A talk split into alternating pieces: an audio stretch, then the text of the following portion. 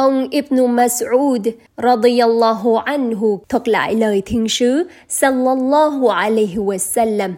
cấm xâm phạm đến mạng sống người Muslim, ngoại trừ một trong ba điều sau, người có gia đình phạm tội ngoại tình, kẻ giết người, kẻ bỏ đạo tách rời tập thể.